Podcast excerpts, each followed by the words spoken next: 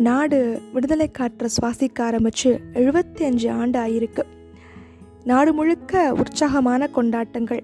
ஆனால் இந்த கொண்டாட்டங்களுக்கெல்லாம் பின்னாடி நிறையா பேரோட உயிர் தியாகமும் வாழ்க்கை போராட்டமும் இருக்குது அந்த வகையில் தன்னோட உயிரையும் தியாகம் பண்ணி இந்திய விடுதலைக்கு தன்னோட பங்களிப்பையும் செஞ்சிருக்க மதன்லால் திங்கராவை பற்றின கதையை தான் இந்த எபிசோடில் நாம் கேட்க போகிறோம் மதன்லால் திங்ரா இந்த பேர் நமக்கு ரொம்ப பரிச்சயமானது கிடையாது ஆனால் அவரோட கதை ரொம்பவே தைரியமானது. திங்ரா நல்ல வசதியான குடும்பத்தில் பஞ்சாப் மாநிலத்தில் பிறந்திருக்காரு. அந்த காலத்துலேயே அவங்க அப்பா திங்ராவை என்ஜினியரிங் படிக்க லண்டனுக்கு அனுப்பி வச்சுருக்காரு. லண்டனுக்கு போன திங்கராவுக்கு படிக்கணும் அப்படிங்கிறத விட எப்படியாவது இந்திய விடுதலைக்கு தன்னோட பங்களிப்பை இங்கே செஞ்சிடணும் அப்படிங்கிற ஆர்வம் தான் அதிகமாக இருந்திருக்கு. அதுக்காக திங்கரா கைத்துப்பாக்கியை பயன்படுத்த பழகிக்கிறாரு.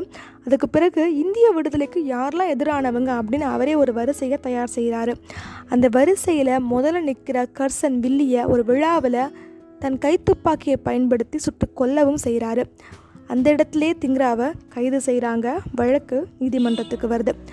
நீதிமன்றத்தில் திங்ரா தன்னை காப்பாற்றிக்கணும்னு எந்த இடத்துலையுமே முயற்சி செய்யலை. அதுக்கு பதிலாக என் தாய்நாட்டுக்காக நான் தூக்கு மேடை ஏறவே ஆசைப்படுறேன். இந்த நீதிமன்றங்களுக்கு என்னை விசாரிக்கிற அருகதை கூட கிடையாது அப்படின்னு திங்ரா சொல்ல.